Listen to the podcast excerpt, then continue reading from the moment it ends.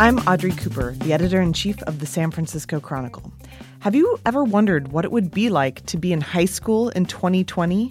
Does that sound like a great chance to do things in a different way or your worst nightmare? Well, our photo staff decided to find out what high school is really like nowadays. They've committed to spending a year with the class of 2020 as a way of documenting youth in the Bay Area at the turn of the decade. Today, I'm joined by Director of Photography Nicole Fruget and photographer Gabrielle Lurie about this project, why they decided to start it, and what they expect to learn this year. Ladies, thank you for joining me.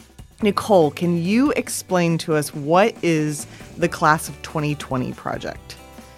Oh boy. Well, I think the Class of 2020 project at its core is really trying to understand the youth of today. Um, we throw around a lot of assumptions about what each generation is, but in truth, this is the generation who is going to be impacted by climate change and pivotal presidential elections and we wanted to understand who they were and not just the stereotypes and the emojis and you know the social media profiles but at their core what drives them what their, what are their concerns what are their hopes and dreams so that we could kind of understand where our country is headed so we published the first installment of this of these photo essays on on Sunday, and we're going to release the online um, uh, the online display on December fifth. So everybody can check that out on sfchronicle.com.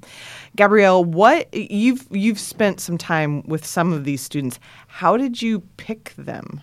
How did you find them in the first place? Yeah, so I actually really struggled at first. I said, How? I have no connection to high school students, so how am I going to do this? And I actually put out um, a call on Nextdoor, which is my neighborhood website, um, just saying that I'm looking for a senior to do a project on. And ironically, my next door neighbor uh, answered me via text saying, hey, I know this group of kids. Why don't you show up at their next event and see if you can meet some seniors? And so I went to an event where they were performing for um, for seniors in the Bayview, um, and I met. Unfortunately, I met some sophomores. Oh, that thought, doesn't work at all. I thought, oh, that's this a class of 2023 or something. 20... And I said, hey, do you guys know any seniors who would be interested in this? And this girl, Chastity, said, actually, yes, one of my best friends. She texted her, she got an answer right back, and it was it was that easy. I immediately hooked up with Jael, um, and she has been super open and great. And I, I thought it was, I, I wanted to get someone who was in the Bayview because um, I felt like we had kind of covered the North Bay and San Francisco and East Bay. So I thought um, I thought getting somewhere in Bayview, which is also actually close to my house, so I would be able to be there more frequently. Um, and then through her, I started photographing her school, which is Abraham Lincoln High School. And I asked some of the teachers if they knew of a kid who they thought was maybe like struggling, but also a good student. And um, so they, and, and three of them pointed me actually to this one kid. So I, and he ended up being perfect.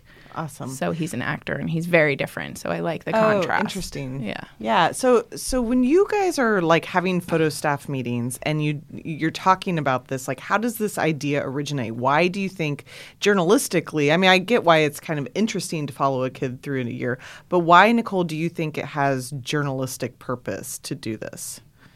Well, I think, you know, when we first started kicking the idea around, it actually came about uh, Scott Strazzante, one of our photographers, was really interested in the pressure that teens are under these days. Um, he lives uh, in Marin County, uh, and uh, uh, in Mill Valley now. And so he, you know, has witnessed, the, and he's a he's a parent. He has two kids who are grown now, but you know, are uh, college age students, and one recently graduated, I believe.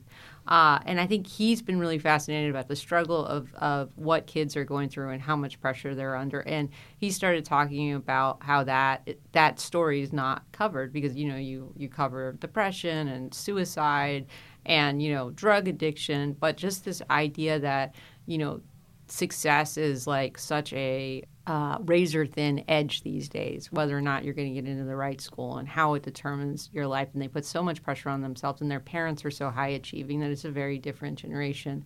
And so that got us to thinking rather than just following one you know, Marin student, you know, who has a very certain uh, trajectory and expectation, why don't we follow a larger swath of students? And I think the journalistic merit in that is that we're not presenting youth and uh, coming of age through one lens. We're presenting it in a more, I think, nuanced and well rounded um, perspective. And I really believe that in order to understand where we're going as a country, we have to understand the people who are going to be saddled with the issues that um, their uh, previous generations are laying at their feet. And, you know, I'm not a parent, and I like, uh, really really just wanted to know like who you know it's strange like we get interns coming in and and i i kind of feel like they're almost like uh now i'm doing the, the teenager like thing sorry uh um, foreign to me now as i'm getting older and i really think that our readers may have some similar perspectives as i do and they don't understand who these folks are and these young people are and what drives them and i feel like in order for us to evolve as a society, we have to understand each other better, and there's not enough coverage of the people who are going to wind up running the world soon. Yeah, I think that's well said. And, and one of the things I, I tell people that our job at the Chronicle is to do the first draft of history and, and putting down what kids are struggling with. You know, we do that in news stories, certainly, and in feature stories. And we have, um, I, I, think you will agree, the best photography department of any newspaper in America. And uh, it's really interesting to see the unique talents of our staff being able to reach these kids and show, you know, we don't get to go into a high school and see what it's like one of the I was talking to one of my neighbors and they they said something about the climate change anxiety, which I kind of thought was a, a buzzword, but it's really true. These kids are they see news all the time. They are the first digital, truly digital first generation, and so all those neuroses that maybe an older generation can put aside because it's just the news. They're growing up with it and the stimulus all the time, and and I think that really comes across in some of the initial photos too. Um, Gabrielle, how how do you see uh, if I can if I can be so bold? You're a millennial, correct? Yes, okay. And uh, uh, Nicole, uh, now I have to out you too. You're a Gen Xer. I'm on the cusp of the two. So, how did when you spend time with these kids, how does um, their experience different from from what your experience was in high school? Yeah, so I didn't grow up with you know a smartphone. I think I by my senior year, I maybe had a cell phone that was off at the bottom of my backpack. That was only for my mother to call. So I, of well, course, if, if, it's not on, she can't call you. So there's the mother in me coming out. Turn on your phone, Gabrielle. exactly, but none of my friends had phones, so there was no point to it. Um, I didn't. Text messaging wasn't a thing for, you know, five or six years later. So I really didn't grow up with any of that. Um, or social media on your phone. Then. Or social media. I mean, Facebook began probably when I was 18, but it just wasn't taking off. Or maybe it was it was Friendster actually um, before Facebook. Well, now you're dating. yeah, exactly. and that's um, not but, the experience you see with these kids. Well, the interesting thing about these kids is that they are on their phones all the time. They are on social media a lot, and it's like a new form of it every day. I feel like I can't keep up. There's like TikTok. I don't even know what that is. But at the end of the day, they all just want to have friends. They want to be liked and they spend time with their families and they just want to be loved, which I think is just so common for any high school kid. They're just figuring themselves out. And whether that's through texting or Snapchat, um, you know, I think sort of uh, they're all their concerns are sort of all the same concerns that I had. Am I going to get into college? What is my future? Um, am I going to like what I do? Am I going to miss my family? Um, am I in a fight with my sibling?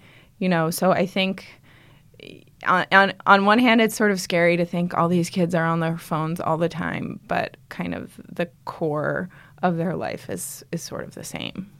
One of the things that I was told in a management class once, which is uh, that generations have things that happen to them collectively at a young age. So the the generation that went through the depression, they became the sort of hoarders and didn't waste a lot of resources. And then, you know, maybe our parents' generation who went through Vietnam became very distrustful of the government.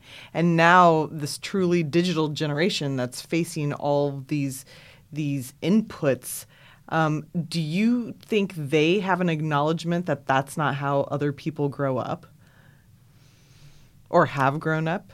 I think they know it to a degree, but I don't know that it's integrated. I think those are old people. You know, they refer to me as an adult. You're the adult. I'm the yeah, adult. You're the grown and up. I'm the grown up. That's what grown ups do. That's what adults do. I'm. It's.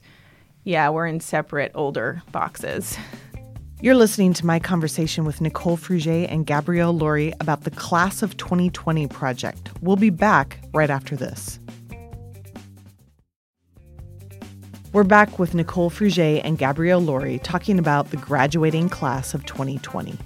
Nicole, when you're launching a project like this that is dealing with um, minors, really, um, your plan is, correct me if I'm wrong, to to do a couple of these installments throughout the year and show how their senior year progresses inevitably uh, through the dozen or so kids that we have in this project somebody's going to have something bad happen to them and, and hopefully not very bad but not everybody's going to have a great senior year probably how do you think about balancing a minor's you know need for some sort of privacy because they're not an adult yet and the need to be really honest about what's going on in these high schools yeah, I think it's a tricky balance. Um, but you know all the photographers have established really good relationships with at least one of the parents um, and, and, except for aaron who's emancipated. Um, you know there's there's definitely an adult in the lives. A lot of times we have relationships with the teachers as well.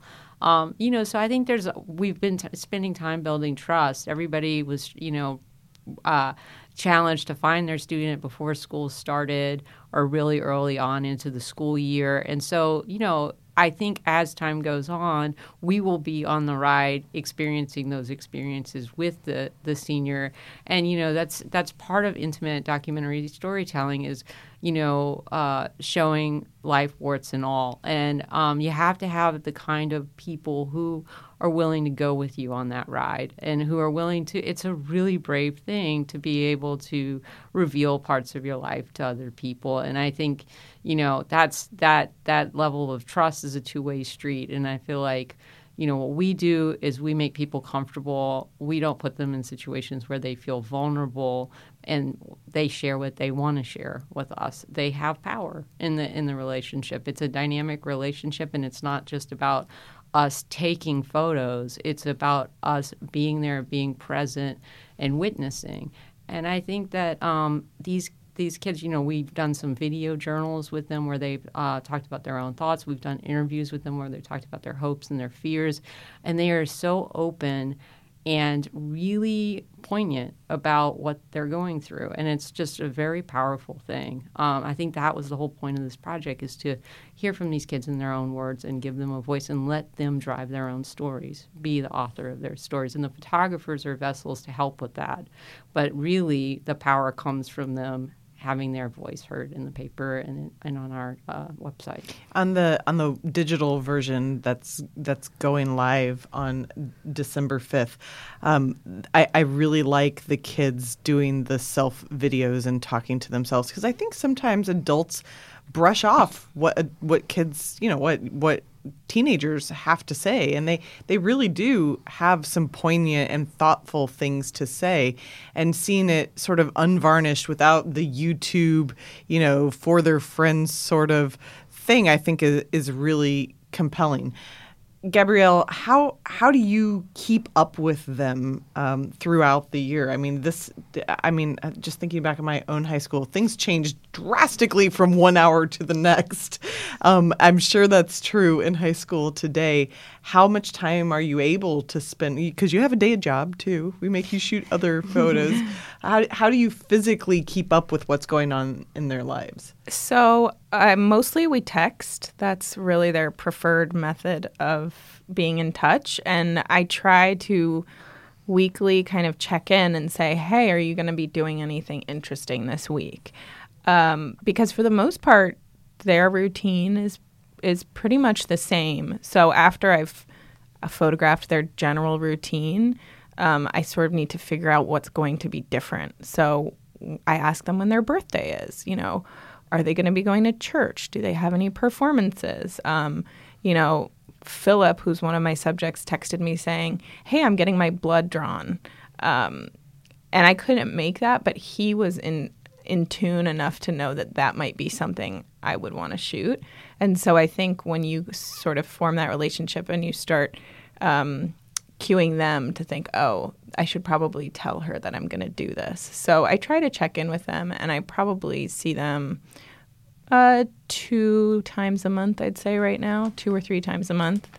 I just wanted to add about sort of the the crossing certain lines with kids. You know, I had a moment on my first day photographing Philip where he sat down in the theater um, during rehearsals, during a, the rehearsal he had for the play Hamlet, and one of his friends just started sobbing next to him, and her boyfriend had broken up with him, and she had her head on his shoulder, and she was just sobbing, and it was really beautiful moment.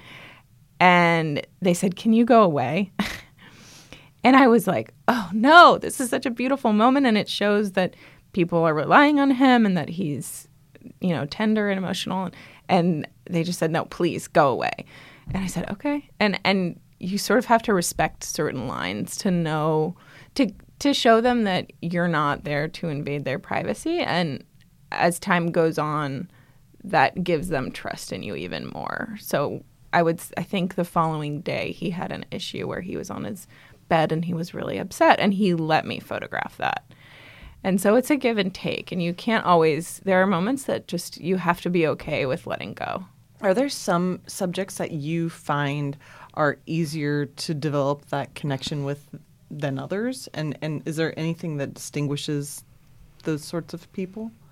Yeah, I would say that my relationship with Jael does not really have any boundaries. And I don't know if that's just because she's a young woman and I'm a woman. And so I think we connect a little bit more. Um, so I, I think it's really a matter of how comfortable the person is, how open they are in general.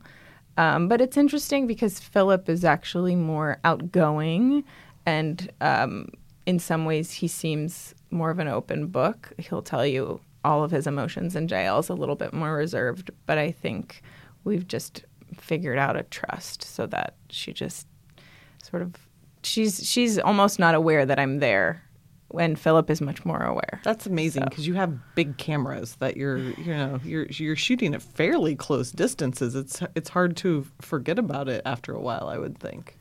Yeah, it's actually surprising. High school kids, I don't know if it has to do with having social media and phones and being recording all the time. They don't seem to mind being photographed. It's not a big deal to them as much as it is to most anyone else actually. wow, i think that's a really interesting point. They're used to having camera phones um, all the time so not a big deal. Yeah. Um, nicole the last thing i want to ask you about is is we have a lot of stories from the kids in, in their own words and quotes from them and you um, said it's actually somewhat hard to edit them for publication.